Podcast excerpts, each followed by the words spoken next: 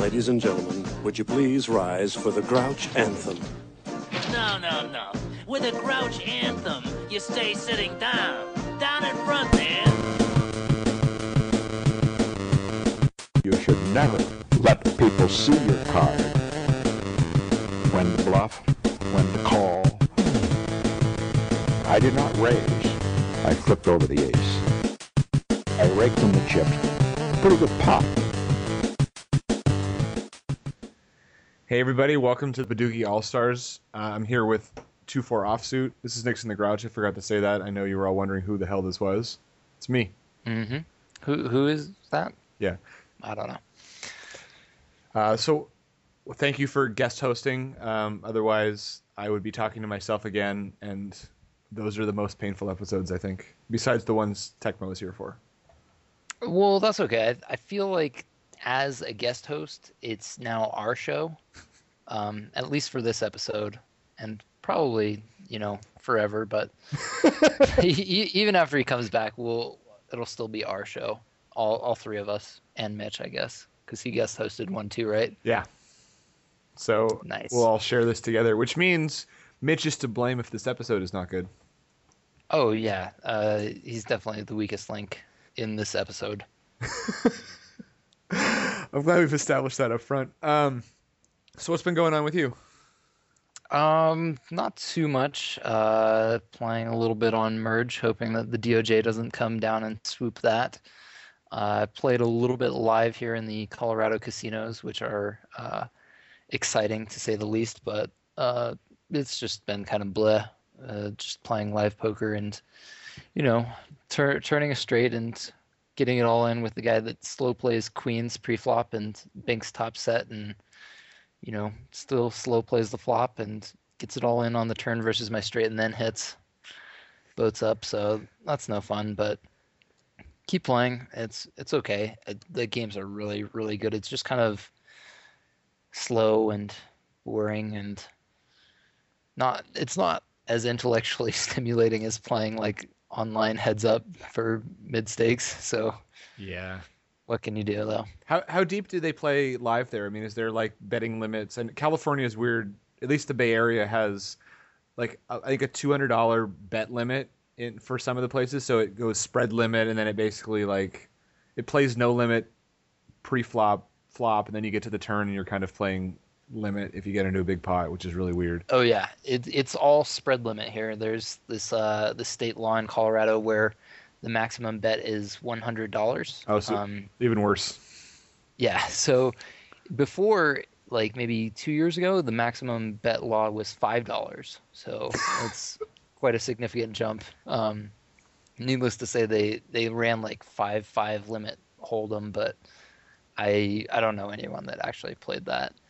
How- so uh, I was gonna say, how did that law get changed? Like, did somebody actually say like we need to raise the betting limit? Like, it seems I like think the- bold politics.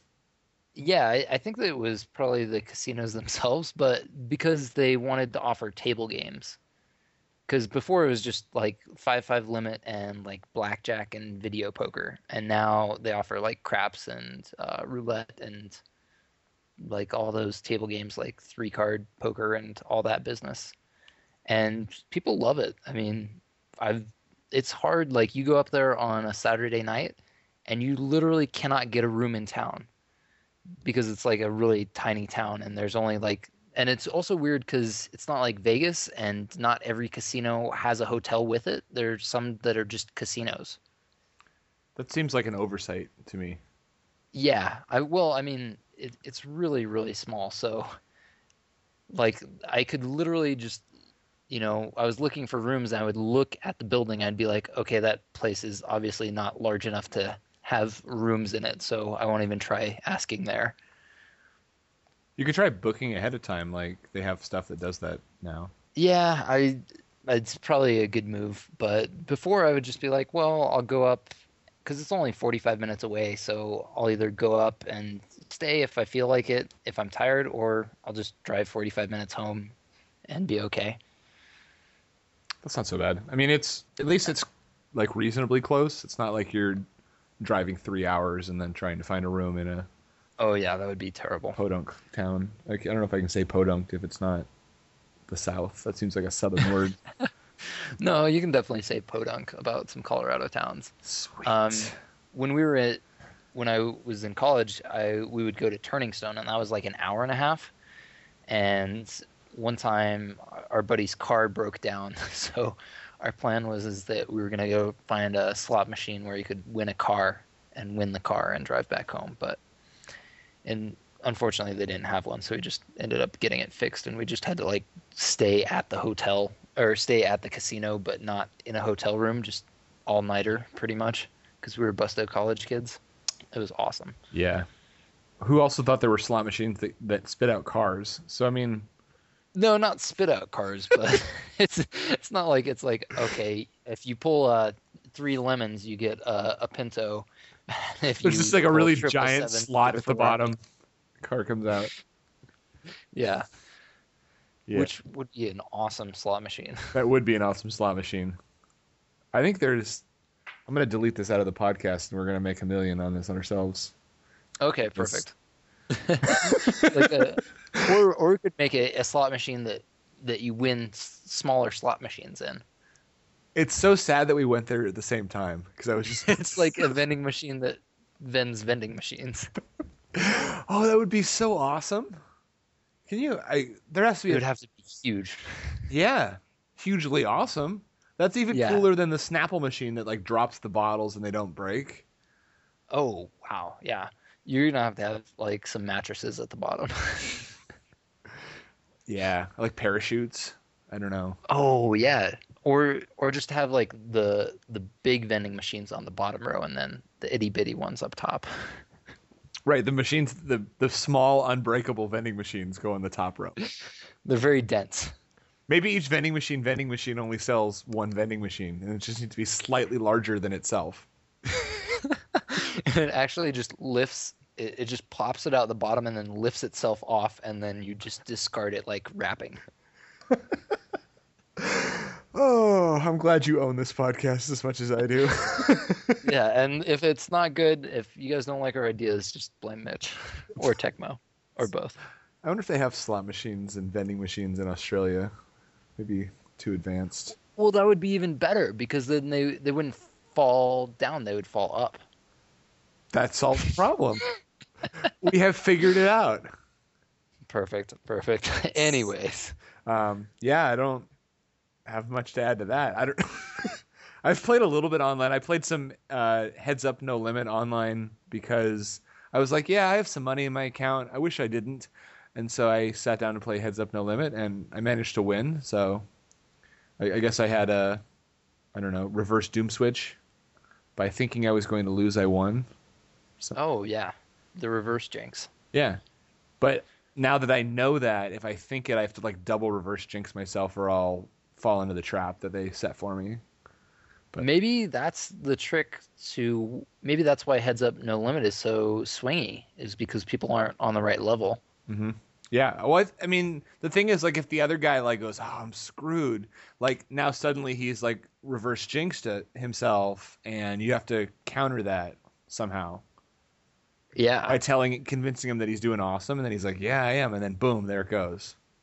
I, I gotta work this into my heads up coaching. Yeah. I think you should not work it in. You should replace your other heads up coaching with this. With just this. Yeah. Today we're talking about jinxes again.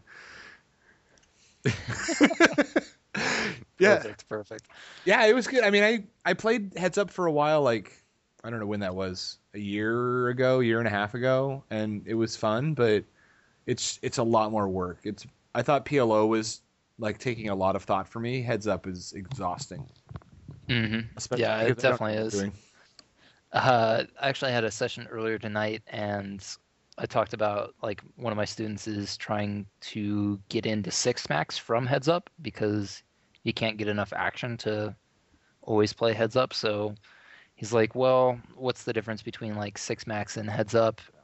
Can I play both at the same time?" I'm like, "Well, you probably can." As long as you focus mostly on the heads up, because six max people just play so much more mechanically. They just kind of have their own style and that's what they play. I mean, they still like pay attention and make reads and that, but not like in heads up where every pot like both people know kind of what the dynamic is, and like if you do something, your opponent can adjust to it, and it's pretty obvious that they're adjusting to it, as opposed to like in six max, you know, they may just be on like four tables and playing against like 20 people at once instead of just against one person at once. Yeah, I mean, I think the amount of adjusting that happens at six max is minimal, at least up to like 50 and L for sure. Like, there's a little bit happening. It's more like that guy's a fish. I will just assume he'll never fold, or that guy's a reg. I'll assume that I can, you know, play this way, and then that's all the the adjustment that happens. It's in the first like 25 hands.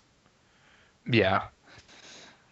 I mean, obviously you can make more money if you do more than that, but I think that's all you really see the average player doing is like in a, an initial read and then play the same unless you see something really surprising. Like suddenly a fish like check raise bluffs you on the flop. You're like, oh, okay, he actually has that in his toolkit or whatever. Yep. Definitely. Um, So the uh, the big news this week, um, I hope by the time that this airs is that it'll still be big news. I hope that it won't be big news. I hope that by now it'll be like, oh, everyone has their money back, whatever. Oh yeah, okay, that that would be better. Uh, is the the full tilt thing. So, um, for those of you that live under rocks and only listen to Badoogie All Stars for your poker news, uh, full tilt. The DOJ added that full tilt. Um, I don't know what what exactly did they add. Um, I yeah, I mean they added. I think they added uh, Ferguson, Lederer, and Rafe Furst to the the list of defendants, like or whatever. I don't know if it's called the list of defendants. Obviously, I didn't. Like the people indicted. yeah, exactly. Like the list Gotcha. of yeah. So that before it was all the like the head and I think like the second in command of all the big poker sites. I think like it was weird that Ferguson and Lederer had kind of gone undetected when they seemed like they were the two you know big guns at full tilt. But now they're on there. Rafe Furst is on there, which was surprising to me because I didn't realize he was that heavily involved. I would have Yeah, thought. me neither. I mean, if I were gonna guess, I would have guessed Phil Gordon ahead of him, but obviously not. Um, yeah, and then they, they put out this whole thing about like the the Ponzi scheme, which I think is kind of, I don't know. People are taking it as fact when it's just it's spin from the other side. and I, I like that like in what i've been reading is that noah sd continually like reminds people is that that's not actually in the like the indictment or the amendment to whatever it was that's just something that the dude said to like make it sound sexy Yeah, yeah. I mean, I which is important to remember It is, and that's the thing. Like I, I know people that were involved in like running file sharing services back like late '90s, like um, Napster era of stuff, and Mhm. like the ability to get pirate into court proceedings was kind of like a sh- like they would do it in press releases, and they were trying to always say pirating in front of the judge to make that like the legal word, when really it's just like a really kind of scary sounding word when it's just some you know dude downloading MP3 at home. right and how how crazy would this have been if like the bernie madoff thing hadn't happened Yeah. because nobody knew what the fuck a ponzi scheme was Yeah, I thought a Ponzi scheme was something they thought of on happy days, but if that's that's a Fonzie scheme. Turns out Oh wow, that's that's lowbrow. it's also no one knows what Happy Days is. Um, Yeah. Nice. yeah, They're like Um, oh Fonzie, that's the guy from the Muppets. And this, no, that's No. He's he's the lawyer from Arrested Development, right? yeah, that's right. Fonzie is the lawyer from Arrested Development. There you go. That's how I remember him. anyway, yeah, no, I think that was like, be, I think because people are going to go like, oh, it's like the Madoff thing. They can Mhm. put that in there as like a very emotionally charged thing, and it's not. It's not like they were like, haha, they fell they fell right into our trap. Like they will give us no money and then we'll credit their account. No, that doesn't really make sense.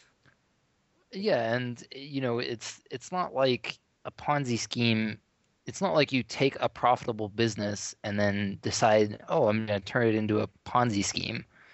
Uh, or maybe that's what you do. I don't know, as I don't run Ponzi schemes, but I don't think that that's what Full Tilt was trying to do. So No, I think I mean to me, the sense I got is that it's just a bunch of knuckleheads running a business who apparently have no business running a business that sentence didn't go where I wanted it to. That's exactly what I wanted you to say, though.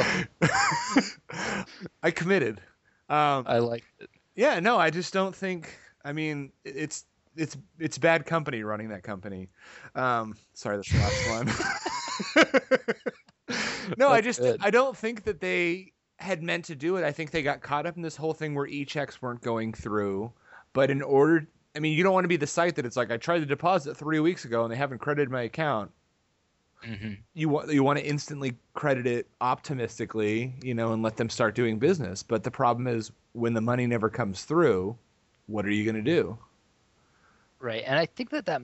Do you think? I don't know. I, I just came up with this awesome scheme right now. Do you think that it's because they were smaller than Poker Stars? Because I heard that Poker Stars was denying deposits if they if that happened. I think it's two things. I think one, they're they were chasing and not leading, like you said, Mhm. because they weren't number one. They were probably willing to take more. I mean, this is all speculation. I don't know, but I would say they would be more willing to take risks because they are trying to gain market share from from the guy who's leading the. But I think also the reason that they were behind is because they weren't run like a business the way Poker Stars was. Like Poker Stars was probably much better about doing what they're doing. I mean, look how much better their tech support or their customer service Gosh. was compared to Full Tilt. Like they took it seriously. They were investing in the fact that if I put my money on there and someone needs help, they'll get it, so they're more likely to give me more money rather than Full Tilt's like, hey, we can cut corners by hiring one person to do support. I, it makes me want to cry. How how good it was compared to Full Tilts. Like even uh, when they had the black card thing, Mhm. like that was a perk. It was like we'll give you good customer service. Like we'll give you almost what Poker Stars gives everyone if you play a lot on our site. It was so sad. Yeah, it's. I mean, it's it's one of those things that it seemed like Full Tilt was really great, but looking back, it's like there should have been. I mean, there were there were never stories like, haha, like I told Poker Stars I was going to deposit, and then I they didn't take my money, and I I did it. There were never like. I mean, the worst complaints about Poker Stars were like, oh, it's rigged. Oh, there's too many, you know, f- like nits grinding to try and get supernova Yeah. but that was never it was never about like the trustworthiness of the site or like getting help with things that weren't working they seemed much more i don't know like a business to me like in retrospect obviously at the time i didn't suspect full tilt was going to like screw everybody over but Right, and then the the third place was like UB Absolute, which was so terrible that everybody just assumed that Stars and Full Tilt were in the same class. yeah i that's true i hadn't really thought about that that's kind of like it's like well they're not that one so they must be the other one Right, yeah. Because it's so much closer to Poker Stars than it was the UB and Absolute. So, I mean, and every, every other smaller site, if you're American, then like you don't even know about them. Like, there's so few Americans that like played on Merge pre Black Friday. It's just ridiculous. Like, they were so far behind everyone else. Yeah, I think it's. I mean, it's hard to say, but I was going to say I feel like internet poker, or sorry, poker celebrities in general, kind of froze like 2004, 2005. Like there aren't any really big internet like people that have come moved into live, and it's like, oh, it's that guy outside of like two plus two. Like my mom wouldn't recognize a poker player on TV who kind of broke in the last couple years, but everybody knows Chris Ferguson. They know Howard Lederer. Like the guys that are the faces of Full Tilt are the guys that are the faces of poker to non-poker fans. Like with Oh, the, with the exception of like Negreanu, Helmuth, I mean I guess Moneymaker and Raymer, though I don't think they're really faces to people quite as much as you would think they would be. No, not not nearly to like everyday people. But like I mean like Matusow and like Ferguson are so kind of like, hey, it's that guy. He's that poker player. I saw him on TV. And Yeah, he threw cards at fruit and he dances. Yeah, exactly. And that's the guy that says the F word a lot. But I think it is it does give you the impression that they're a real thing. It's like Yeah. I don't know. If I'm trying to think of a good example, but if you saw like I don't know a couple of different sodas or whatever and like one is sponsored by like all these famous people and the other is like not. It has like, I don't know. I'm trying to think of a UB example of like a, a celebrity. You're like, oh, that's not really a thing. That's like they wish they were as big as Coke, but it was kind of a Coke Pepsi. Oh, I know what it is. It's like uh, when you, I don't know if you've seen this because I don't really watch MTV, but I've seen it on. It's like this, this like muscle building program, and it's like, hey, I'm Ronnie from Jersey Shore, and I use this freaking steroid program or whatever it is. I'm like, how are you endorsing this? Like, you are not even a real celebrity. I use this when I punch people at bars. yeah. Yeah. It's it's like if uh like a reality TV star endorses something. It's like, well, okay, who are you?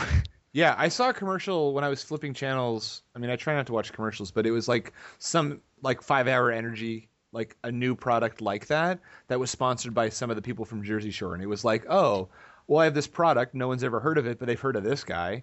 He he Yeah. uses it. How could it not be awesome?" Because these people, I don't that analogy fell apart in the middle. Um, no, but I know. well, it, it's called Six Hour Power, and Look at you. Like, you don't watch MTV, you're busted. no, no, no. I've seen this one because my girlfriend and I sometimes watch the Jersey Shore. She watches it way more than I do, but Uh-huh. I think that's hilarious. Yeah, right. and six hour power because I, I've seen the six hour powers and I was like, this is just a lame marketing ad based off of five hour energy. Like, let's base our entire product off of one upping a real product. Yeah. It's like if, if you had seven up and you called it eight up. It reminds me. I saw some comedian once, and I don't remember who it is, and I feel bad because I hate like stealing stuff and then saying that I'm stealing it and then not saying who it was. They should have just said I made this up. but he was talking about like eight minute abs. He's like, you know what? I have an idea for seven minute abs. Same exercises, slightly faster. Which one are you going to buy in the store? Seven minute abs, eight minute abs, seven minute abs. It reminds me of that. Like six hours. That's an hour longer. and and then you just have like you're just gonna have like three day awesome and you just stay up for 72 hours straight on so much caffeine that you can't handle yourself Yeah. with no crash obviously except for the natural death that comes from staying up from for like three months straight Yeah, the same crash that affects those like Korean StarCraft players that play for four days straight and forget to eat and die. But oh poor guy Yeah, they'll pronounce you dead of like a fist pumping injury. Like you just your arm will just disconnect at the shoulder from seventy two hours of fist pumping. And he used the last like the last ounce of his energy to just oh one time Exactly like that. So that's how full tilt is. Um, exactly now, I mean, the thing is, like, it really people are talking about they stole our money. They didn't steal your money. They did some really, really stupid things and then don't have your money. But like, it's it wasn't outright theft. It was inaptitude at a very, very large scale, as far as I can see. I mean, maybe they really con- said, "Uh, this e-check thing's falling apart. Let's just take the money and run." But no I think Th- there were that's there were some yeah. people that definitely knew what was happening, but I don't think like Rafe Furst is one of them. I really don't. He doesn't strike me as the kind of guy that I mean, everybody I I know that has met Chris Ferguson like has an impression of Chris Ferguson. He's a he's a pretty stand up guy. Like he's not the kind of guy that's like, oh, if I could just get this money, I could just buy all these dancing shoes and cowboy hats. Like that Yeah. doesn't that doesn't jive with my impression of him. Like I don't know. I mean, what's he going to do with all the money? Like, oh, I only have a hundred million dollars. Let's take some more. Like he, Agreed. And like when you have you have the goose that lays the golden egg, like you just try and keep that going as long as you can instead of being like, you know what, let's kill the goose and just try and make money from that. Yeah. That's. I mean, is the goose that lays the golden egg still like a thing that people know I don't know. what it is? I don't know. It's an old fable or a fairy tale or something. yeah. The thing- Anyways, like you know, before Black Friday, they were almost a billion dollar company. I mean, the thing is, like, nine hundred million.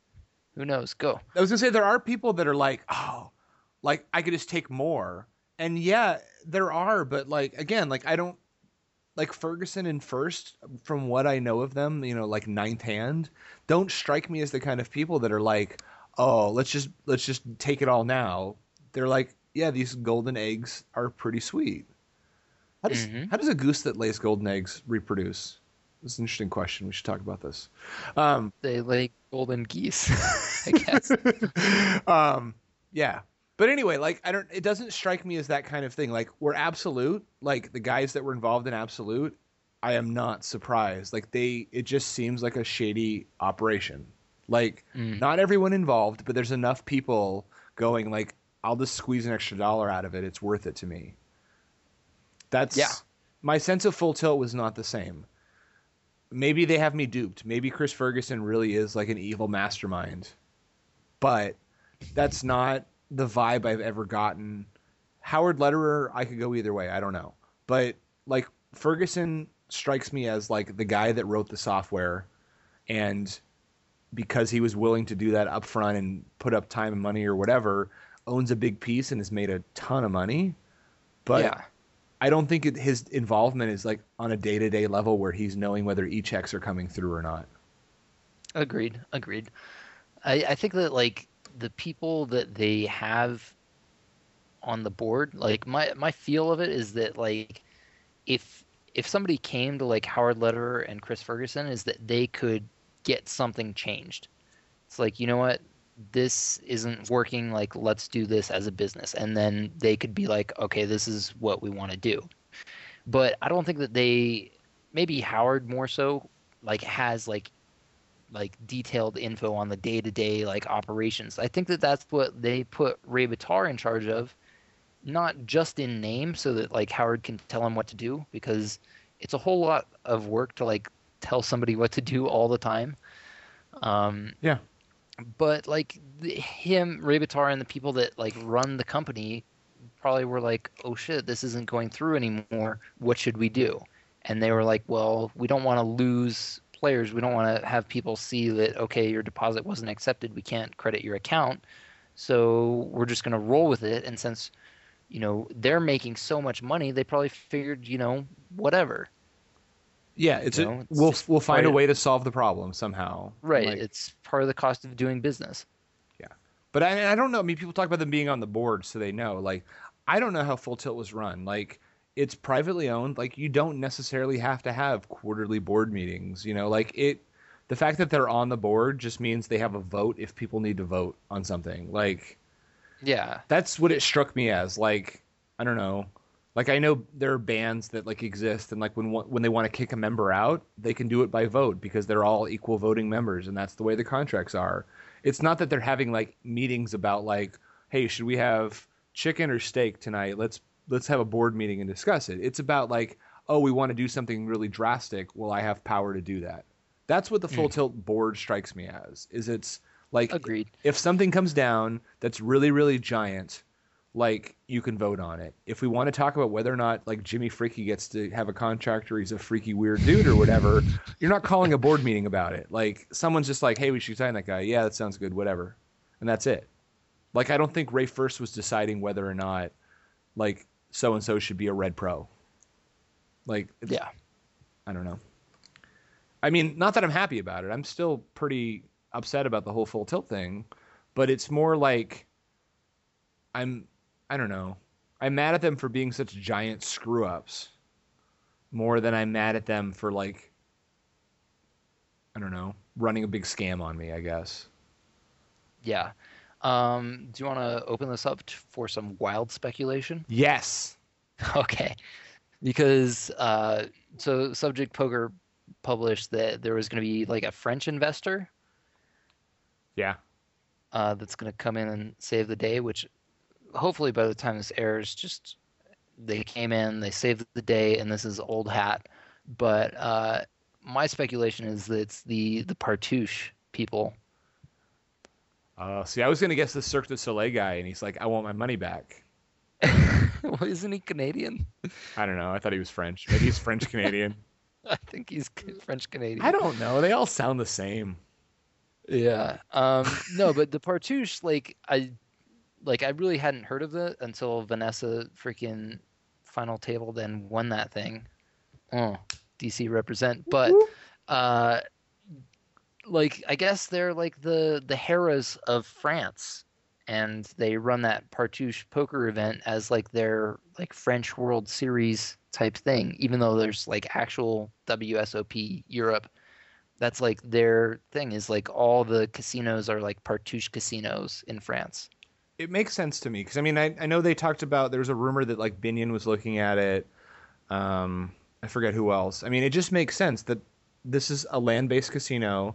I was talking about this with a coworker that plays poker, and he was saying that I mean, just the value of having that many you know mid stakes, high stakes online poker players that you can say, hey, come to my casino, lo- you know, play poker, and use them like as a draw to get people to come play at your land-based casino makes a ton of sense.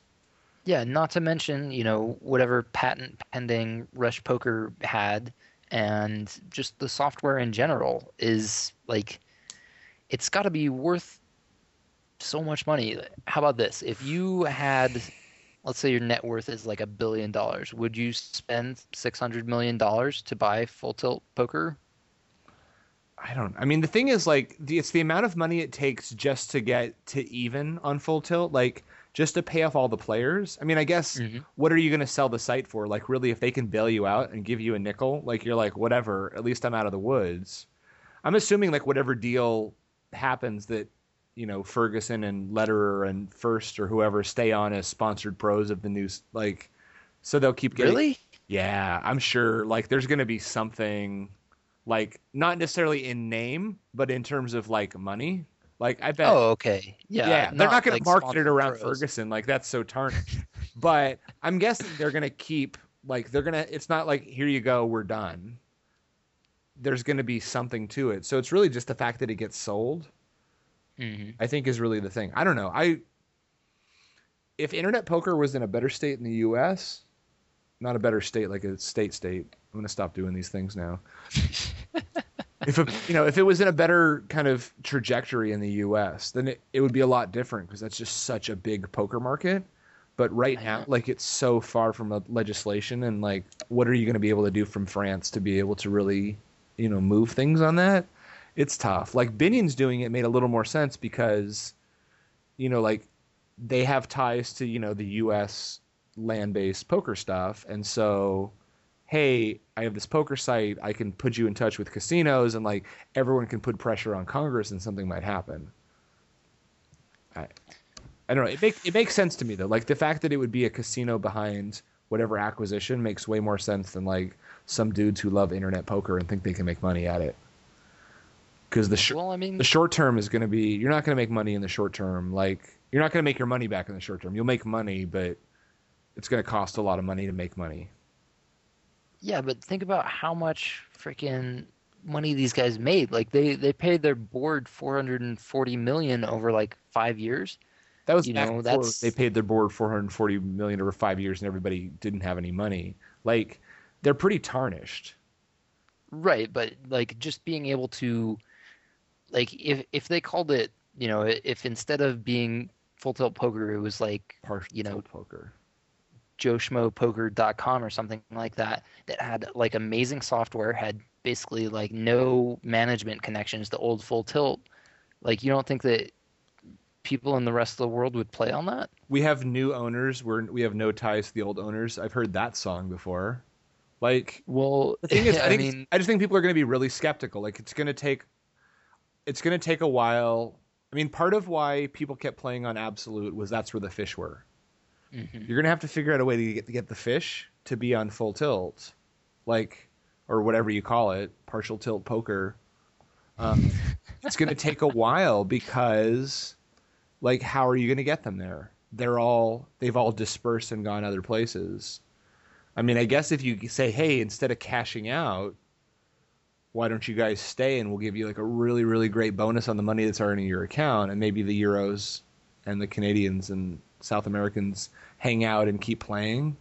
But I I just think like it's so dirty as far as like a company right now that it's going to take a while to kind of make people forget.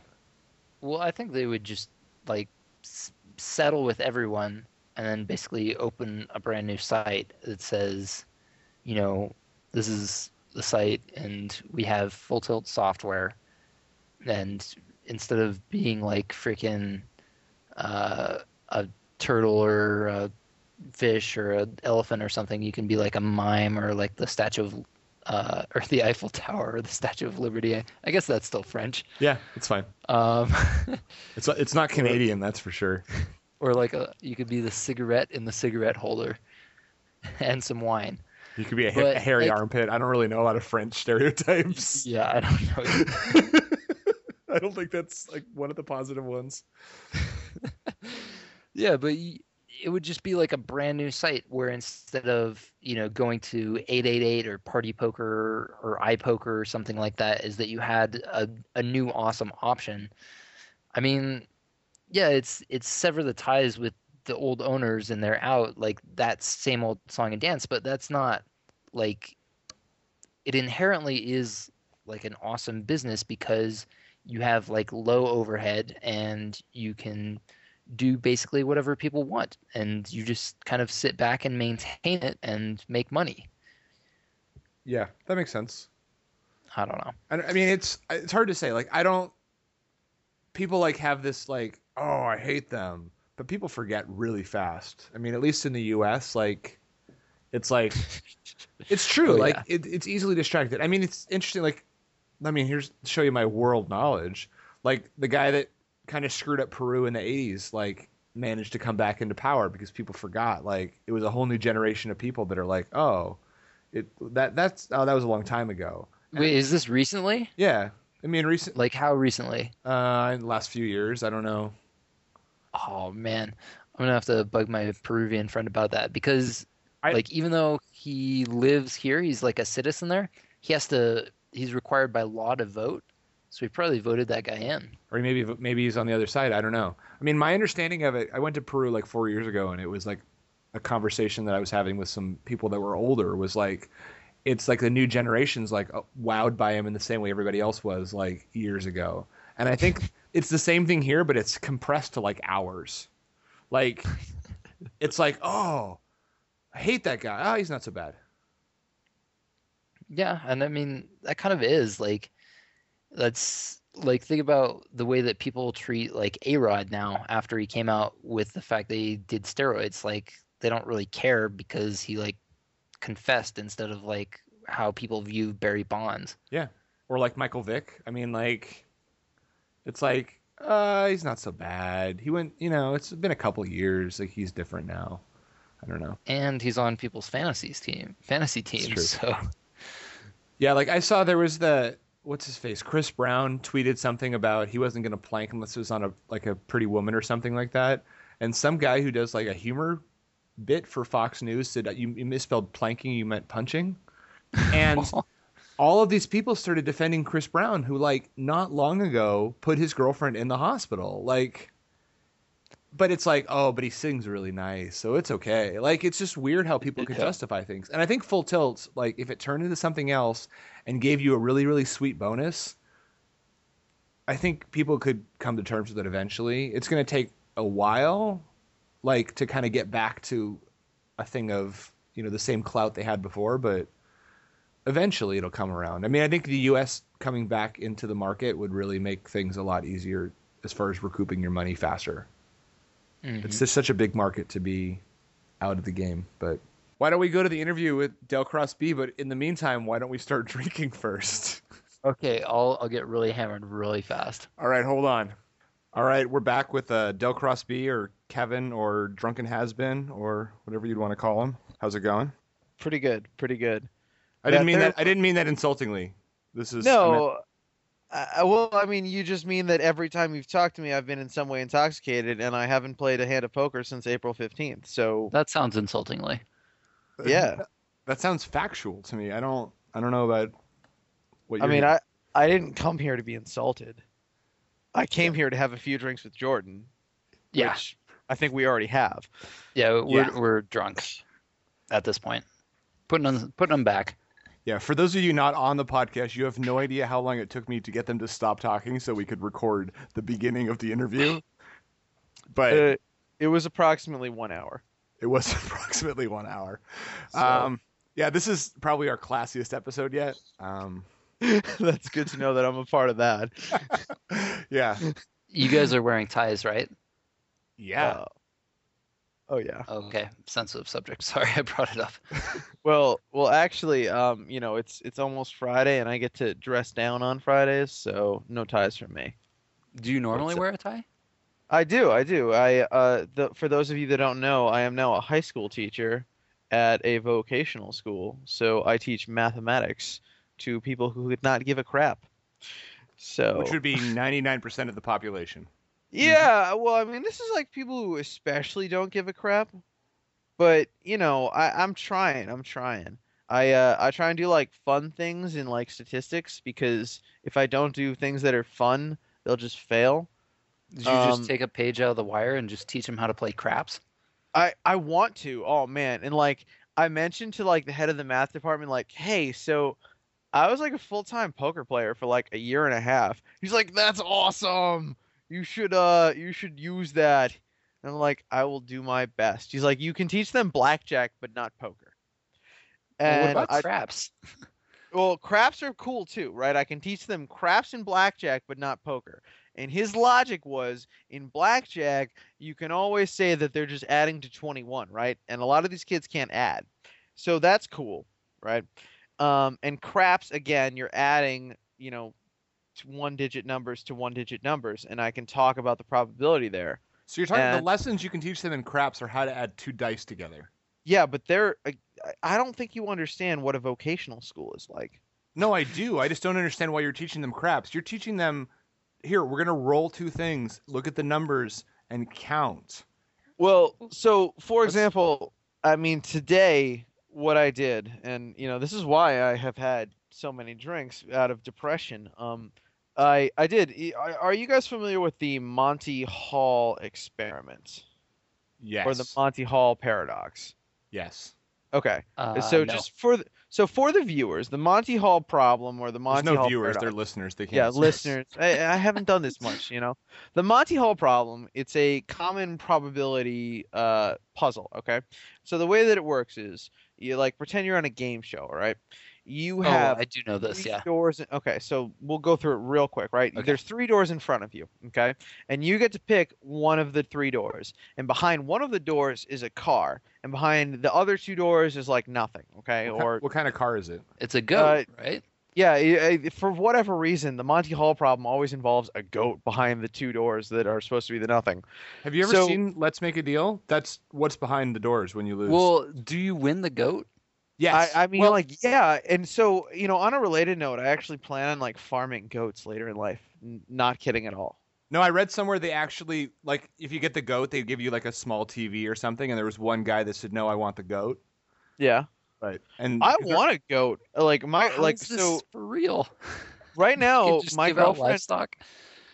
like right now my girlfriend's a vet student and we just talk about how awesome goats are and how we want to raise them 'Cause something that's really cool about goats they all just go to like the highest place possible wherever they're around so if you like give them like i don't know a very narrow pyramid they're all going to climb up to the top of it and just stand up there and be like whoa this is awesome i'm a goat like And the funny thing is, they act like the people that are the highest people possible. That's kind of the same thing they would do. Like, wow, I'm on top of a pyramid. oh So, yeah Yeah, and they'll eat anything, right? Again, like someone who's on drugs. Like, this is no exactly Oh, like, I thought you meant like the highest people up, like No, I meant like the people that CEOs and stuff. highest. You're like, I'm just No. gonna climb to the top of this company, but you just meant people Like that are on high. drugs. Yeah. And then they- Perfect. yeah, they climb to the top of things for no real reason and then eat a lot of food. Yeah, no, I mean goats are sweet, and like you can get milk and meat from them. Come on, come on, that's everything.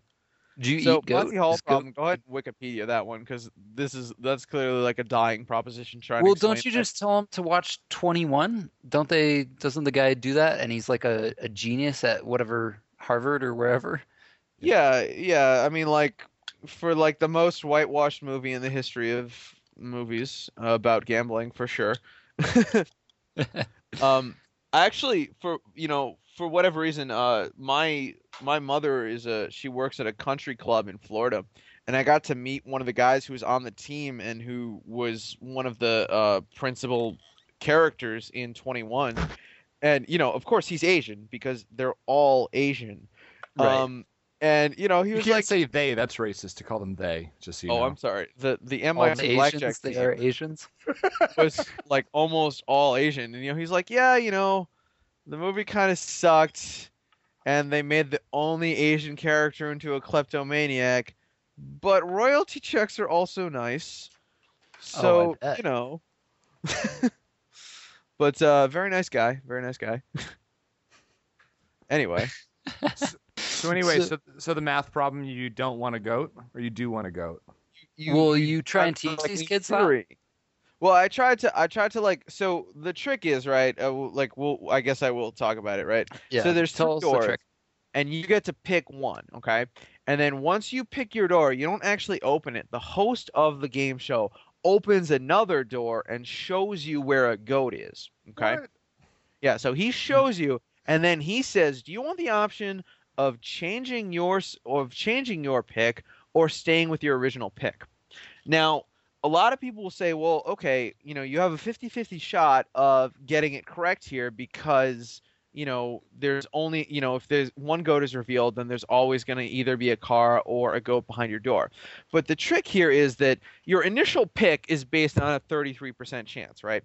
So once you pick that, you are, you know, you're locked into that, right? You're only going to pick a car 33% of the time, which means that if a door is opened and you switch, you're going to switch to a goat 33% of the time, right? Because um, you know, that's like the chance that you would pick a car and then have it switch. Whereas you have a 66% chance of picking a goat the first time, and then they're going to open the door to the other goat, which is then going to lead you to pick a car if you switch. So if you switch every time, you expect to win the car 66% of the time. And if you stay with your initial choice, you'll get a goat 33% of the time. Does that make Well, sense? Yeah. I think you messed up the math because that's like heads I win, tails you lose. Did I, I Nope. did I say something wrong? No? um, but the the moral of the story is that you always switch, right? You always Always. switch. Yeah. Because you so like if you don't switch, you're basically taking a one in three chance at picking at picking the car, right? Because without switching, like there's no change. You had a one in three chance. The fact that he opens a door is actually irrelevant to the functional probability of the system. Whereas once he opens the door, you if you change, like you still had a one in three. So now like the if you decide you're gonna switch no matter what happens, right? You want to pick a goat first, okay? and you have a two you know two out of three times you're going to pick a goat and so once he opens the door if you decide to switch that means that two out of three times you're going to get the car and then the Right, other so one Why are you trying to teach these kids this? Because this was something that like the people didn't know for Oh, like a long oh, time, so- right? so again all i wanted to do was make them like bu- do a bunch of trials of this you know it's a statistics class for uh, for some seniors and uh, i um the the experiment was i gave them two black cards and one red card and i just had them do it with each other because they all said oh it's 50-50 and i didn't actually explain this to them. I wanted the data to let the conclusion drop out. But most of the kids would just do it five times and be like oh it's 50-50 that's all i need to see. And uh, i was like uh, i think you need to get more data than that. And uh, for whatever reason the you know i figured in a in 40 minutes you should be able to do like you know with three cards you can shuffle them around and do this experiment. Probably 80 times and most of them didn't get past 20 so So, So well, again- this just proves that like the rest of the world goes on with small sample sizes. This is Oh, what we yeah, always no. knew, right? Yeah. It's true. It's true. And like that's kind of like where like as a like more than anything else, like I'm giving a I'm given a lot of like leash with this uh this class that I'm teaching on statistics. I can just do a lot of fun stuff. The first day we just did the uh, we did a, a, a like a, a discussion of the birthday paradox. Oh, Um, nice. You uh, so the birthday paradox for those who are unaware, since I'm just dropping knowledge on y'all, is um, the if you were to have like if you have like a room of people, how many people does it take uh, before you have two people with the same birthday? Like, and what you find from the birthday paradox is that in a room of 23 people, there's a 50% chance that you have two people with the same birthday. Um, so we Your did a little favorite, experiment. right? Yeah, so like most people, like you know, these kids, a lot of like a lot of people will guess like 30 between like 30 and 50, and you can just bet the under all day on that and make a killing. You know what I mean? Apparently That's there what was Amarillo Slim did. Is yeah, he- I think so with like, cab drivers, right? Yeah, that's what he did. He'd be like prop bet with his buddy. He'd be like, "All right, I bet you right now, if we call up 50 cab drivers, that at least two of them will have the same birthday." And Yeah. they think, well, you know, it's two out of 365 instead of everybody Oh, yeah. has everybody And- shares. So at at 23 people, there's a 50% chance that two people will have the same birthday. At 57 people, the probability converges to 99% chance. Nice. So yeah, I mean, like most people want to apply the pigeonhole principle there, but like it, it clearly falls What is apart. that? Pigeonhole You're principle means all that. kinds of knowledge here. I'm, Yeah. I'm sorry. I'm sorry. I feel like I'm reading. I feel like I'm just clicking links on Wikipedia. Like, what's this? exactly. That's what I So, feel uh, like. So what's the so- pigeonhole? uh, pi- well, pigeonhole principle is saying that in a in a probabilistic scenario like that, so in order to have is like you know that if you have three, if you there's 365 days in the year, so you know that if you have 366 people in the room, at least two of them have to have the same birthday. They have to, right? Um, that's the pigeonhole principle. Um, a lot of people will start there for their assumption and not consider like the you know the the more valid assumption is that it's just very difficult to have a lot of people born on different days because that's you know fewer you know fewer uh numbers in the uh sort of like random number generator so to speak Gotcha. Nice. Well, the the listener account has officially dropped oh below yeah zero it's, right it's now. dead it's dead i'm sorry No, that's okay. All you have to do is you just have to drink. well i'm i'm and, probably and they'll and it'll bring them back. It's like in Peter Pan, you clap to bring fairies back to life. Just drink to bring the listeners back. to be fair, to be fair, like you know, I, I, this is clearly. I, I actually I can't say for sure, but I'm gonna guess that this is some of the nerdiest chat that you've had on the discussion or on your show. But this is also probably some of the drunkest. Which Yes. proves that you don't listen to the previous episodes. Yeah. I okay, well, I'll do this then. I I guarantee you that if I will get the drunkest to come on this show in the future, if I am not already satisfying that criteria, I'm gonna I'm gonna up the ante. Well, I'll this is back. what happened So before wait- we started recording. Uh, is that I, Delcross B came on, Kevin came on, and I was like, "Hey, are are you ready to get going for the show? We're gonna record in about 30 minutes." I asked him if he did his prep work, which I mean, if you listen to the show at all, there is no prep work, and he said, "Yes, definitely." Don't Four out our, of gin. don't out our secrets. four shots of gin and a beer. I was like, wow, shots of gin? Who does that? That is crazy. And then, What are the odds of that? He could calculate them now. he, well, he well, later the odds, that the odds that I have four shots of gin in any particular night is probably, you know, like if if it's I've- if it's less than or equal to, then it's probably going to be zero percent because I'm always going to be higher than that. For example, in that time since when I told Jordan that, I had another three. 'Cause that's Three just- shots of. Well, I was going to say I've. I was going to to I've, clarify. I've used what we learned in your class, and based on two samples, it, the answer is 100. percent yes. The the real thing that we learned is that you are not following Chuck's rules of drinking, which is the only thing you mix with is ice. A gin and tonic is a perfectly manly beverage. Now, if it were scotch, whatever. Like I, I definitely just do scotch and ice all the time. And given my Eastern European heritage, I'll also often just do a vodka and ice. But you know, gin does not fall into my ethnic segment, so you know, I, I, I will I will drink gin with tonic because I'm a, I'm terrified of malaria. So That's, I need to get so my you got to have the limes too, yeah. Well, the so quinine don't is the big thing. Oh, Yeah, I mean, sure, sure. No, I like that. I love gin and tonics, by the way. Um, what kind of gin do you drink? Uh, I, I don't even know. It was some something in a fancy looking bottle because I was trying to impress some ladies. It was it was Fan- like it's like fancy uh plastic bottle. No no that's the thing is Oh. it wasn't it was a square glass bottle And you know how like a square glass bottle looks like it costs four times as much as a plastic round bottle? yes, absolutely. Like that's that's just what's up, right? So as long I'm- as it's not Crystal Palace gin, then you're doing okay. no, no, it's not Crystal Palace. It's not Bankers Club either. I'm a big fan of Bankers Club gin. Um, but again, you know, I like usually if I'm going to drink cheap liquor, it's going to be a vodka because that's just I don't know. Again, Throw it's it the in. Eastern European thing, you know. Where are you from in Eastern Europe? Uh, well, my my ancestors are from Hungary. Uh, Oh, I have a wow. I have a very strong Hungarian uh, representation. Um, so, but I will admit the only things that I know about Hungary now, I've I have three facts that I can throw out for you. One, we invented the Rubik's cube, um, and as a result of that, as a as a matter of you know ethnic pride, I I am in fact a, a speed cuber. I do enjoy Oh, solving. wow. Rubik's Cube.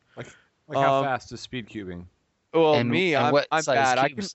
I can well I can do like a three by three cube in like under two minutes, but that's not really that impressive. Um, that's just like anyone can get to that point if they can move their fingers fast enough. Um, and I can like I want to learn how to do a four by four or five by five cube, but I haven't found a place that sells a cube. I've found places that have like a rounded ed- like a kind of a cube, but it has rounded edges and it's all weird, and I don't want to deal with that. Have you tried uh, looking in 1988? That might be a place you could find one. Oh yeah, no, I mean, for sure. I don't know. I, I did just get burned. So my other two facts about Hungary, um, we have one of the highest suicide rates in the world. Is this in Japan? I think I think that we're like I think that we're behind Japan, but it's like top five. Um, Is this and- related to speed cubing? uh, I think I I mean I assume it has to be. It And then- took it took two and a half wait. minutes. Well, wait. let's see what the third fact is. It might be well, related the third to that. fact, the third fact is related to the suicide, and that's that Hungary has a double average rate of pi- bipolar disorder. So you know, I think that one, I think one, all three, all three are definitely related. yeah, for sure. By the way, guys, New Amsterdam gin, New Amsterdam gin. that might be good. It was, it was. I mean, it's not like it was cheap, you know. Um, I got like, uh, I got like one above the bottom shelf. Again, no plastic in the bottle, but uh, ooh, anyway. Okay, okay. I see. I'm a big fan of uh, Hendrick's gin. Me too. Uh, Hendrick's is my favorite gin, in fact. It yeah, same here. It, it tastes. It has has that like kind of a cucumbery taste, and it actually Yeah. really good with fresh cut cucumbers as well as limes. Yeah, yeah. I mean, like the the traditional Hendrick's Martini is one served with a a cucumber, and I also uh, what's fantastic is a Hendrick's and elderflower Martini, which um, I think it's called Saint Rossi or something. Uh, there's like an elderflower liquor that you use in place of the uh, what's it called? That thing that you put in a martini. No, Oh, Uh, vermouth. vermouth. vermouth. Yes. Um, yeah, which is like fantastic. Um, I should look that up. We have like several bottles, but I don't. I I'm not like within reach of my liquor closet. So, um, yeah, try an elderflower martini or martini with Hendrick's sometime. Mm, yum. Sounds Anyway. delicious. Anyways, uh, let's get to our segment of the show where we rip on Tecmo Super Bowl because he is not here today. Um, so Yeah, that needs to happen. Um, you know, Tecmo, uh, and I have shared a very special bond. One wherein we both played through the multiplayer campaign of Portal 2 together. And I was very much hoping that he could be on the show so that I could insult him directly about Ooh. his Portal playing abilities. Um, but not you know, it's just- insult, but just it's just a general commentary. It's not meant to be mean. It's just true. Well, it's like one of So, those like, things where it's like you're it's it's like it's like when your parents find out what you've done and they're like, "I'm not mad, I'm just disappointed." you know, like that was how I felt about his portal playing abilities. Um, you know, I, I, you know, very often, eh, you know, it's it's definitely a learning experience. But I felt like uh, very often I was just killing him for fun, and because I had to, I had to throw him a bone, and I couldn't always just solve the puzzles right away and and move on, because then he'd be like, oh well, this is fun because I had to keep playing them, right? You know, you gotta you gotta keep the fish happy. so Except usually s- that's I s- not that's usually not the case in cooperative games though, just so you're aware. Well, I mean, like it's more of my like you're fear kind of a was that my fear was that he'd just be like, "Well, uh, this game's no fun. I'm out of here. Peace." And you like, have to play through sure it with two people, right? Yeah, yeah, you can't you can't just uh, skip through it.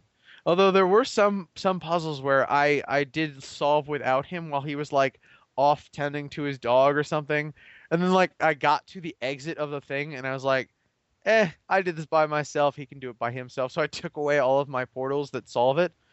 And I was like, all right, I'll I'll just wait for you because uh, I don't want you to feel bad that you didn't get to do this one by yourself.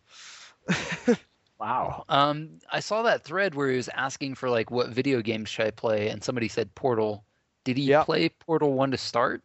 I don't know. I know that he at least played the single player campaign of Portal 2.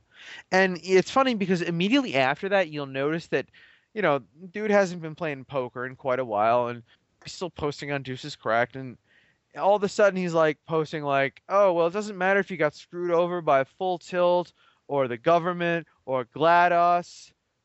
Uh, you know, all these like Portal references just started s like seeping into And then he changed his picture to the cake. Yes, he did. Yes, he did. Again, like Oh, he, he definitely fell in love with Portal pretty hard. And I'm gonna tell I'm gonna tell you guys how I know that he did not play Portal One because you guys have both played it, right? Yeah, I played Portal One. Yeah. If you, if listeners have not heard it, cover your ears for the next ten seconds. Really, just turn off the podcast. Why are you listening to this? anyway, anyway, the the general theme, like the twist at Portal One, the cake is a lie. Can you imagine him hearing that and not complaining to everyone he knows about cake that was not true? Oh man, No. Yeah, that's true. but I That, that feel would be so heartbreaking for him that there's no way he's experienced it. And now that he didn't listen when I told him to cover his ears, it's been spoiled for him. Well, he doesn't listen to the podcast anyways. Now that he's not on it. That's what he says. He listens. You know he does. Okay. He's, Okay. he's sitting there going like, man, Well, don't throw any Portal Two spoilers out because I haven't played it yet. okay. To his The credit cake, though. the cake is totally true in Portal 2. To his Mhm. credit though, in Portal One, like I feel like the cake is a lie just became like such an incredible cultural force that like you don't even have to have played Portal to have heard that. Like if you just own an internet connection, someone has probably said the cake is a lie around you. Do you think that's why he takes pictures of himself with cake to prove it's true? Does Yes. he do that? Oh yeah, Yeah. he loves desserts. And he takes he loves posing with desserts. Oh, So Oh, maybe is that's he- what it is. porn. It's food porn. No, is it's- he the it's kind of proof. person who like needs to take a picture of like the food that he cooks? I, I doubt he cooks. It's gonna Oh, be I'm like here's the, of person. here's the Stouffer's like steak that I microwaved. I did this. this is Check a out this rockin' cute Weight PBJ. Watchers dessert.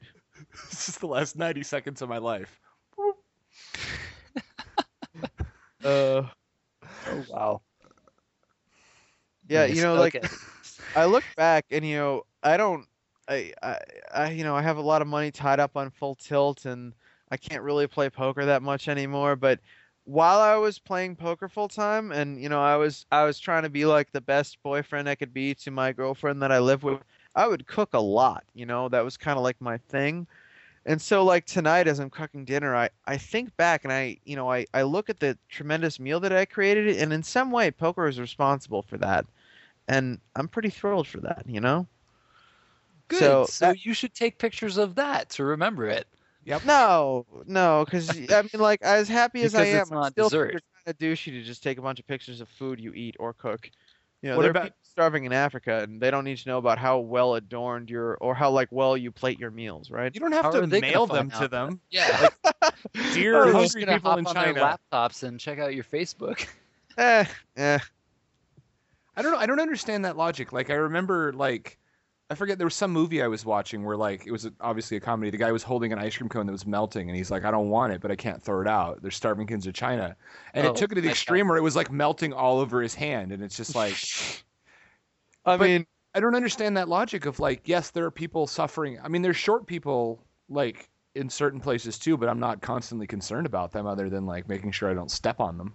Yeah, I, I mean, I guess I just kid. I just feel like I don't, I don't need to put like pictures of things that I cook on Facebook. I kind of took that to the hyperbole there, um, because that I feel is what a lot of uh, a lot of my uh, fellow like culinary uh you know novices tend to enjoy is taking pictures of our creations um because that's like you know when you cook a really nice meal that's kind of like the equivalent of having like a really sweet graph of run good you know what i mean like you Yes, wanna you're supposed to take a picture, put it on your blog.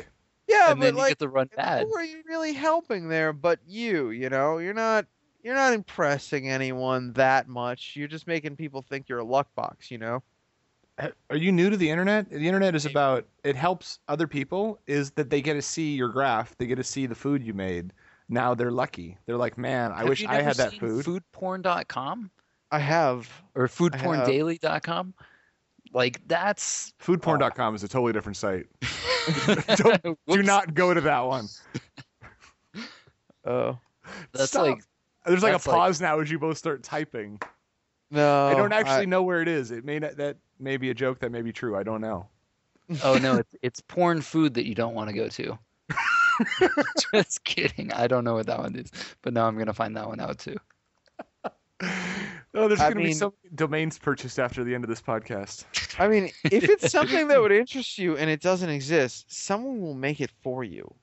You know, like if there's a kind of porn that you want that isn't out there yet, someone will take care of that. It won't take No, long. that doesn't exist. Um, it's all taken care of already. That's that's Yeah. like rule rule thirty four, I think. I don't. I don't. I know it's a rule, but I don't know what number it is.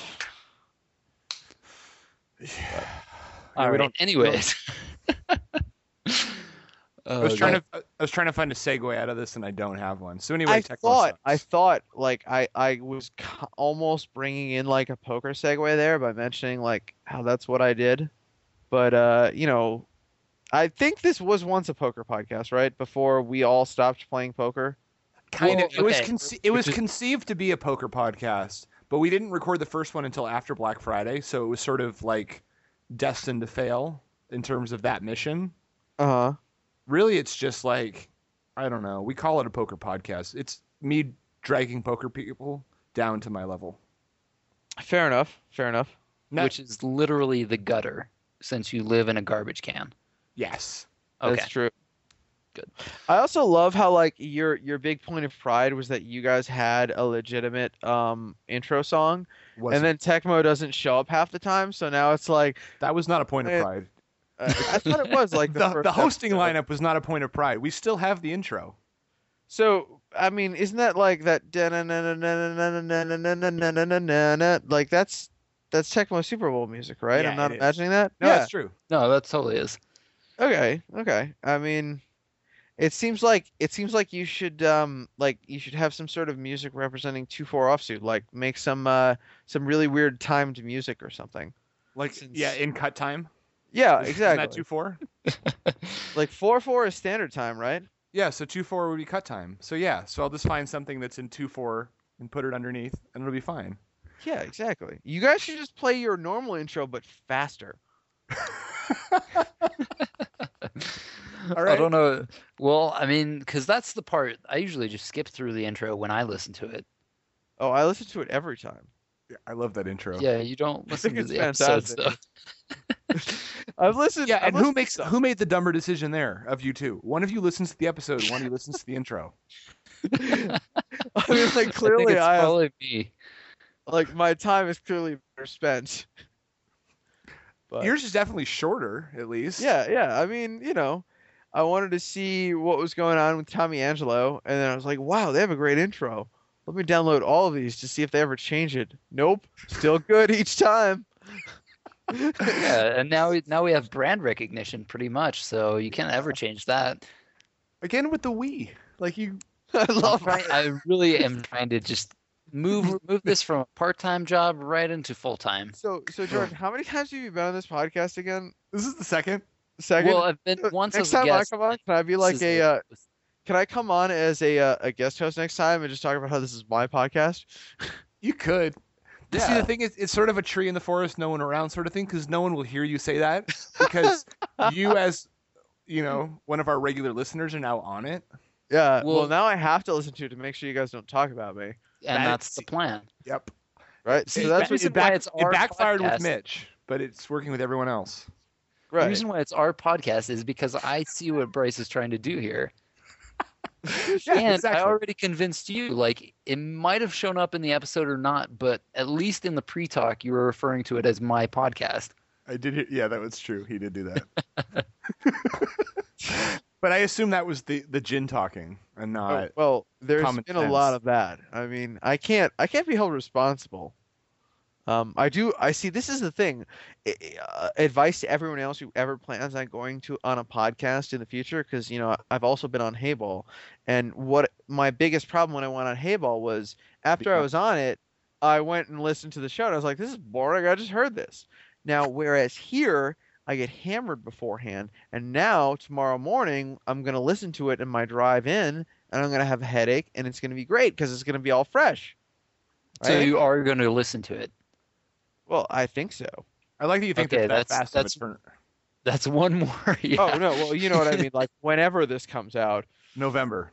yeah. So in November, um, you know, I'm gonna be I'm gonna be chowing down on some turkey, and I'm gonna be like, hey family, listen to this time when I owned gin, but not for the entire episode. Yeah. Yeah, don't don't tell your family about this. No, My girlfriend won't even listen to it, and I'm on it every week. I mean, I understand it. I have yeah. Yeah, my best friend listens, and I don't know why. Hi, Rachel. Because we don't. She doesn't actually play poker. She just wants me to talk about horses more. So, speaking of that, Whoa, man, is she a horse girl? yeah, Because I'll tell you something. that's why she listens to this podcast for this Uh-oh. this part of the interview right here. Where we're talking really about horses. were we now. talking about the horse girls? Are, are we You about know- to shatter dreams? Oh, I spent a lot of time around veterinary students. Um, so you have to understand. I know a lot of horse girls. I know one girl who. So you know those like shirts that are kind of like like Three Wolf Moon, but Mhm. just all of them like it'll be like a lion on the prairie, or it'll be like you know a wolf with a different moon, or it'll be just any any kind of like animal uh starry Basically, backdrop. Walmart shirts, Yeah, yeah. So I know a girl who exclusively wears those. Um, we but do only fact- horses. Well, no, she will wear horse shirts sometimes, but I mean, you know, this is the kind of people that I deal with um, on a semi-regular basis when I hang out with my girlfriend's friends are people who Walmart think that shoppers. it's acceptable to only wear shirts like that in a completely unironic way. You know, that's so just- their their fashion sense is classified as Cheap. awesome. uh, I I mean, I don't, I, I don't think that it can be classified. You know, I think that it's it's beyond classification. It's just so far gone. You know, I don't believe in dressing ironically. By the way, I feel like if you're wearing it, you're wearing it. Like, No, I oh I agree with you that. dress There's like a people- jackass on purpose. You're still dressed like a jackass. Well, I mean, like if you dress like a jackass on purpose, you're just a jackass, right? Yep. Whereas, like, But some, people will find it funny, and you'll Yeah. be in on the joke as opposed to being on the outside of the joke. Which is actually kind of like this podcast. I realize it sucks. Everyone goes, haha, it sucks. I'm like, yeah, I know, but haha, you listened. And now you're on. No, you got them. And that, right, and now you're on it three weeks Whereas, later. no, and whereas I'm just like, man, that Tecmo Super Bowl. I wish I had played more of that on the NES, but thankfully, I can get I can rehash that by listening to just the intro. You know. Oh, by the way, uh, keeping up with the nerd content on this podcast, I thought you were going to talk about keeping up with the Kardashians for a second. I was a concerned. Please don't. I really uh, I download uh, SNES emulator, and now I can relive all of my favorite Super Nintendo games on my computer for free, and it's amazing. That was like the first thing I did after Black Friday was I went through and I played like Final Fantasy 3, Final Fantasy 2, Super Mario RPG, Secret of Mana, Chrono Trigger. Like Good about ones, in that good ones. order. Right? Like I played those 5 games and then I was like, "Oh man, I miss poker." And it Where was yeah, is like, I know. and it was like now it's like the 17th of April, and you're like, come on. I mean, Fifty hours straight, five games it's down. funny. It's funny cuz like I know you're trying to make fun of me, but at the same I'm not. time like Oh no, I, I I'm totally someone who camp. like I I I decided I I had never watched Entourage before, right? So in a six day span, I caught up on eight seasons of Entourage because that's There's just what not I that do. many seasons. I, they're they're on the eighth season, and I finished it. I think this is the gin talking. no, no, no. Uh, And then I, can watched actually 24 in real time. I'm pretty sure that there's this is the seventh season. Um, I would, I would, I would bet the over. Really? And then Yeah, I read but- the spec scripts for season eight. No, the the they they just finished the eighth season. But um, I would average about a season and a quarter a day, because apparently ten hours of TV, no problem. Oh, Uh, yeah. you know, no you guys want to poker. season? What? Want to put some money on what season it is? Let's make it exciting. You guys should bet. No, it, it's too late. It's, Loser yeah. has to come back. It's too late. I already googled it. Yeah, I mean, like you're not, uh, uh, you're not, you're not gonna win that one, coming from someone. I'll answer again- that with a calendar. Gosh, wow, that is true. I guess eight seasons. I Yeah. lost track. Yeah, no, I mean, now you get the punishment of having to come up, come back on. Apparently, Yeah, you have to be back on our podcast. Oh, really? I think I think that he should have to come back on, but he should have to like video chat drinking battle me. Um, so like I don't have to be involved with the next time he comes on, but I'm just gonna make sure that he goes drink for drink with me until he's ready. Nice. my- Okay. That well, you have you have the time advantage. I do, I do. I mean, it's like what seven where you guys are recording? Well, it's nine here, but Nine, It's eight here. eight. Okay. Uh, yeah. I mean, it's eleven here, so I don't know why I would think nine because my math is bad. But uh, yeah, I mean, like, math. yeah, whatever. Just Time zones. That's that's geography, man. That's social studies. What are the probability that anyone will listen to this who you teach with? Uh, I'm gonna I'm gonna go with point zero zero one. Like I can't say that there's like a a zero percent chance, but I'm gonna say that it is. It's incredibly slim. I was just trying to see if you would say zero, because then you I would have called you on it. But No, no, no. I won't. I won't ever say zero, but I'm gonna say that it's like it's approaching zero. all right, now here's a goat. Now what are the odds? Uh, now the odds have increased by sixty six percent. of zero.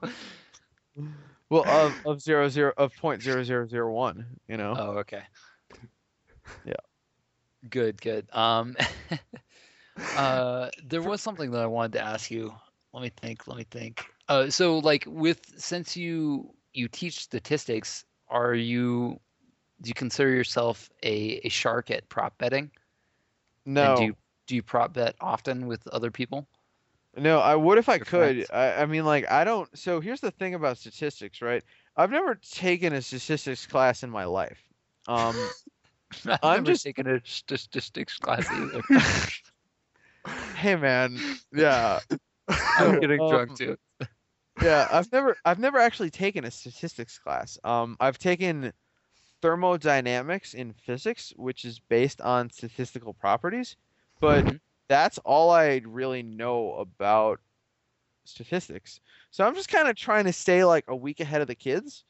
Um, so in terms of like uh, these prop betting things, like I've always had a general sense like the Monty Hall thing and the birthday problem that I mentioned before. I had heard of them, but I never thought about like, oh man, I should try and like you know sucker some dumbasses into betting with me. Oh, not Um, like that, but more like uh, just stupid stuff. Like, all right, I bet you like three to one that I can't throw this into the trash can or something. And would you be like, well, statistically, I'd say it would probably be about 28.7% chance, and then base your odds off of that. I mean, What statistics class covers? I, I Yeah, just- like, statistics- it's I just like- said statistics like you and I haven't even been drinking. Like what, what, what? statistics class is co- statistics that class is covering throwing things into a trash can? Statistics. I don't know. I love it. This is this is how my prop bets are. I, I'm just gonna say that I don't have a large enough sample size, by and large, to judge that. You just need to do like two or three times, and then you'll know. yeah, probably. I mean, you like usually you can just get enough of a sense, like based on their follow through and how bad they are at it the first time, unless they're hustling you. because you I did take statistics in college, and it was I basically had to cheat off my buddy slash him tutor me in order to mm-hmm. pass, despite like playing poker through all of it, because it's really hard to take actual statistics. oh gosh, silence is what, what just happened? Did you just like know. silently throw up or something? Um, no, I just you guys didn't say anything. I was like, they're No, judging I- me so hard I- right The now. reason we Uh, weren't talking is because you were mid word. like, uh, statistic. Oh God. Oh, Basically, I'm looking for like a statistics side to help me with my prop betting with my friends. Well, I mean, like, you know, usually that's just about being intelligent about, like, you know, what is possible. I mean, generally speaking, if someone's going to offer you a bet, it's probably a bad bet. You know? Um, but beyond that, if it's just something that's based on pure chance, you have to have a, you know, a, a good idea of what seems reasonable. A lot of times people, so like, there are two things that I'm, like, keenly aware of. One is that people, like, rarely assess their own risk correctly and two that people are very bad at like actually assuming that a random event is random um so you know i those are the two things that i will usually try and keep in mind uh anytime i'll make a bet but uh mostly the second one but you know it, it's really kind of a case by case thing i can't think of a time when it came up uh actually the last time well, no, never mind. I, I can't. The last time the last time I made a prop bet involved me drinking two beers faster than a girl could drink one, but that's not really. I mean, she was drawing dead. Oh, really? So you didn't overestimate your own risk? Uh, I Have you been listening so. to this podcast? I do not question this man's ability to drink. Yeah, for real. oh no. Um, yeah, no. uh, Well, I mean, the bet was that I could drink two beers from a glass before she could drink one from a bottle, and I got I finished my two before she was halfway done because. oh, you're definitely a favorite if it's glass versus bottle. Yeah, well, but I mean, it's still it's still a double volume issue, and it wasn't. Yeah. It was a it was a heavy beer. It was like a, a Sam Oktoberfest, um, which you know we from the we from the Boston area have have much adoration for. And, she was drinking the same. Yes, yes. Okay, gotcha. Also, a very hard beer to drink from a bottle. Very very uh, heavy beer. So Yeah, see, I think that's a, like the fact that it's bottle versus glass. Like, I think that's a good angle that you could probably use to your advantage. Yeah, you know, I thought that I thought that it would. Um, I thought that I, I you know, I wasn't hundred percent sure that it was a it was going to be on my side based on, but like because I wasn't sure how fast someone could really drink a bottle. I wasn't like compared to how fast I could just drink because it's double the volume. You know what I mean? Like I still have my work cut out for me, but once it had actually gone, I now realize like how huge of an advantage that is. How much Yeah. did you How much did you win by? Like half a beer. Yeah, that's what I would have guessed. But I mean, like I- Unless I she has a still thought- straw. I figured it would Right. be like uh, a straw wouldn't help. As a as someone who has a, a lengthy background in physics, I will say that her flow rate would not uh not No, no, no. You put the straw in, Oh, and then oh, you drink like through as the a- bottle. as a like as a shotgun. Yeah, Sure, that would work. Um, that's that's the trick with the bottle. Yeah, I've never actually tried that. Um, but yeah, you know, I wasn't actually sure what the uh, like how it would go. I figured I would probably be a favorite by like a quarter of a beer, but maybe give or take a quarter of a beer. So again, I still think it's a winning wager, but I wasn't sure how how solid I would be. But it was pretty. so what did you win? Uh, yeah, something. Good answer. Congratulations. Anyway, Now I Uh, see the hesitation to tell this story. yeah, yeah, you know, Mm. the prop bet. Uh, A piece Anyway. of cake.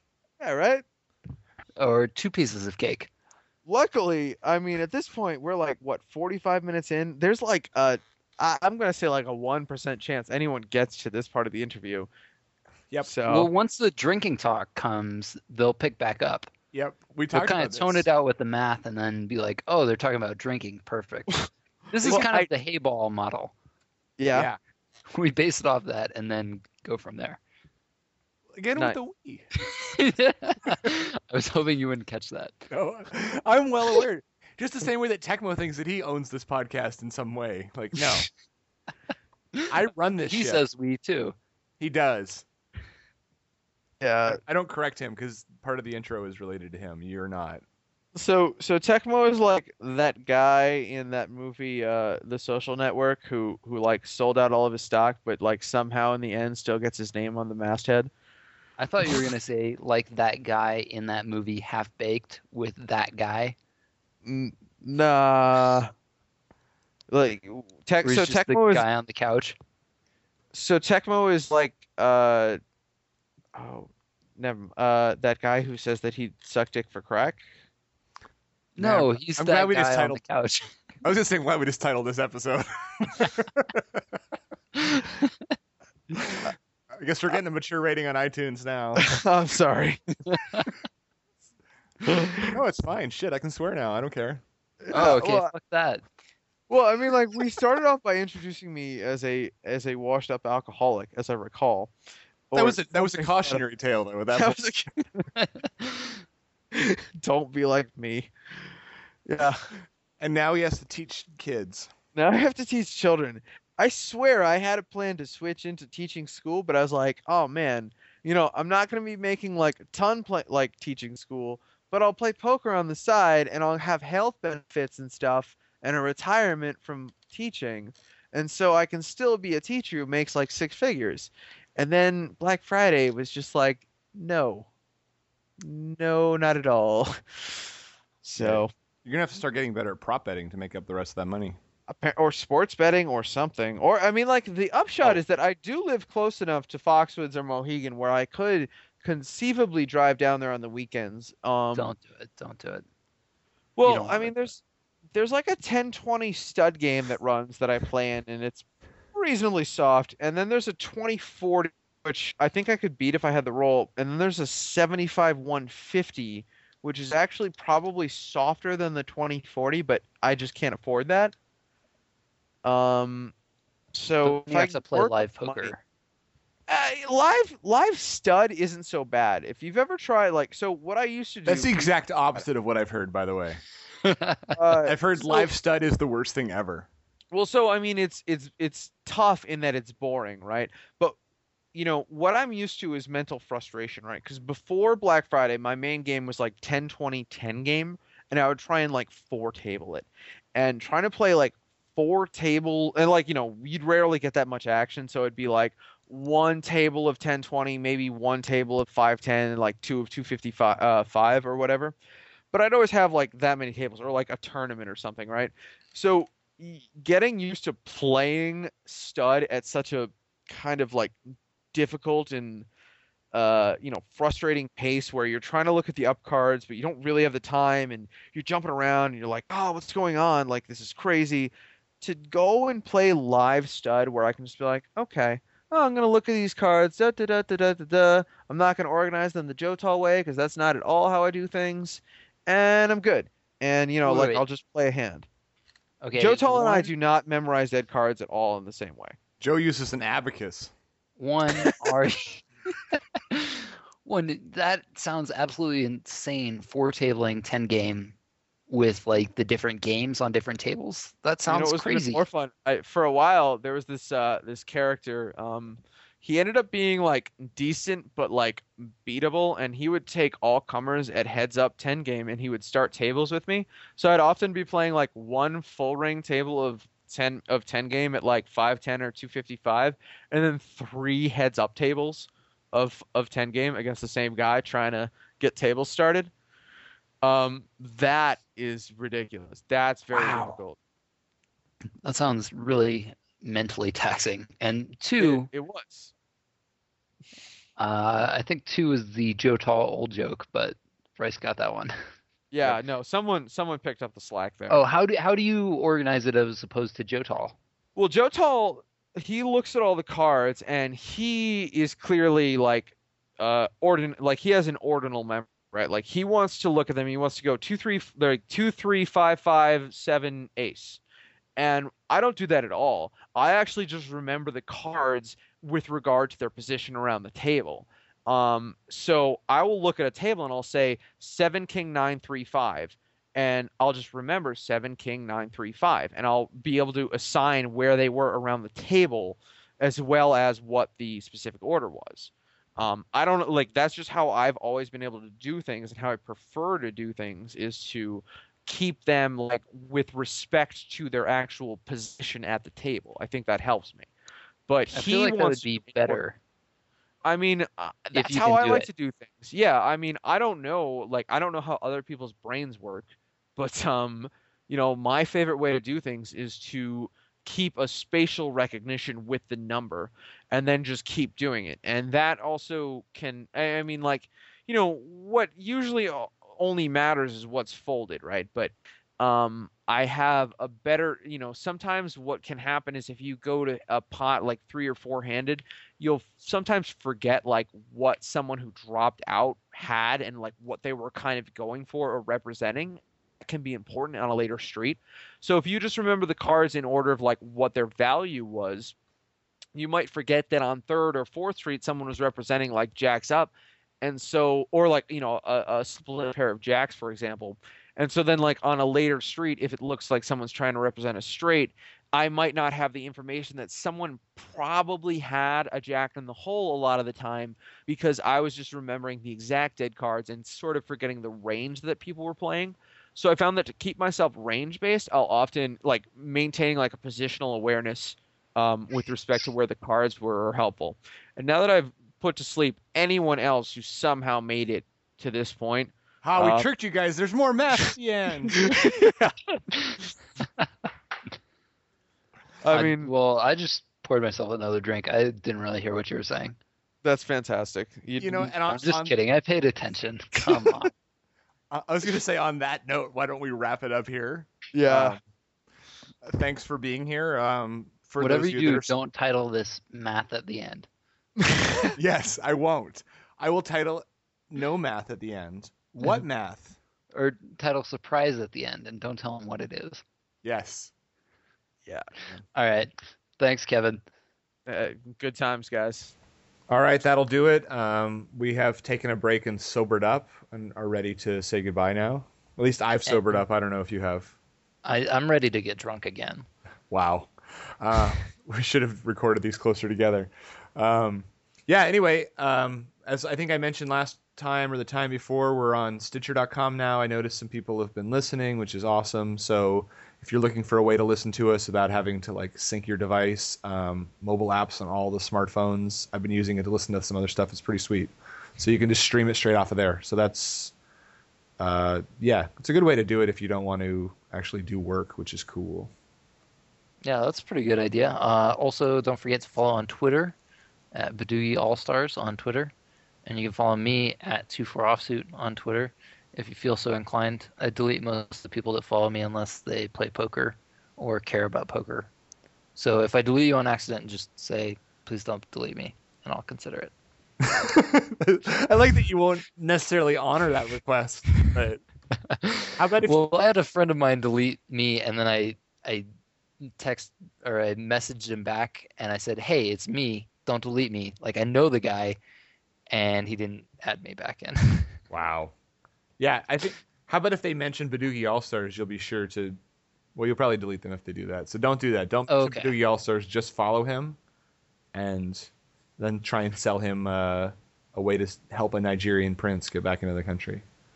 Um, Perfect. yeah on top speaking of spamming uh, check us out facebook fan page um, you have you still have to search for Badoogie All Stars if a few more of you like Badoogie All Stars on facebook then i can give you a url and then more of you can like it and the revolution has begun or something um, yeah otherwise uh, this is i think the last podcast before we move under the freepokercoaching.net banner which will mean basically it'll be the same thing only with a different intro which will be a little confusing a little exciting um, yeah so Wait, you're changing the intro? yeah It- Really? yeah Wasn't that one of the We- high points?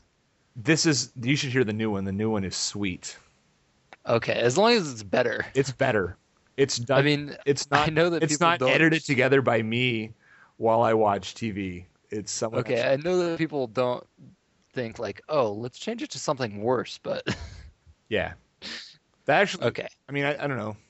Maybe I'll do that. Maybe I'll just go. Ah, it'll the intro will just be like I don't know, someone making like a mouth trumpet noise or something. Um, no, yeah. So we're moving on- over to that. Um, I think I've mentioned that you can sign up freepokercoaching.net. Um, we're gonna probably be a little closer to actually being weekly, despite what I promised about being weekly before. Um, maybe some more strategy stuff, but uh, that remains to be seen. So next next time, um, Fender Jaguar and Tecmo will be here. That will be exciting. Uh, I don't think either one of them will claim ownership of the podcast in such a intense way as you did. So Well, that's just because they're they're on our podcast. they They they know that's ours. they don't love it like we do. Um, yeah. So anyway, that's that's it. Um, if you have feedback, I would love to hear it. I will not block you if you follow me on Twitter, but I'm not going to tell you my Twitter name. So good luck figuring it out. Haha. um, uh, until next time, this is Nixon the Grouch. And this is two for offsuit. Bye. Lates.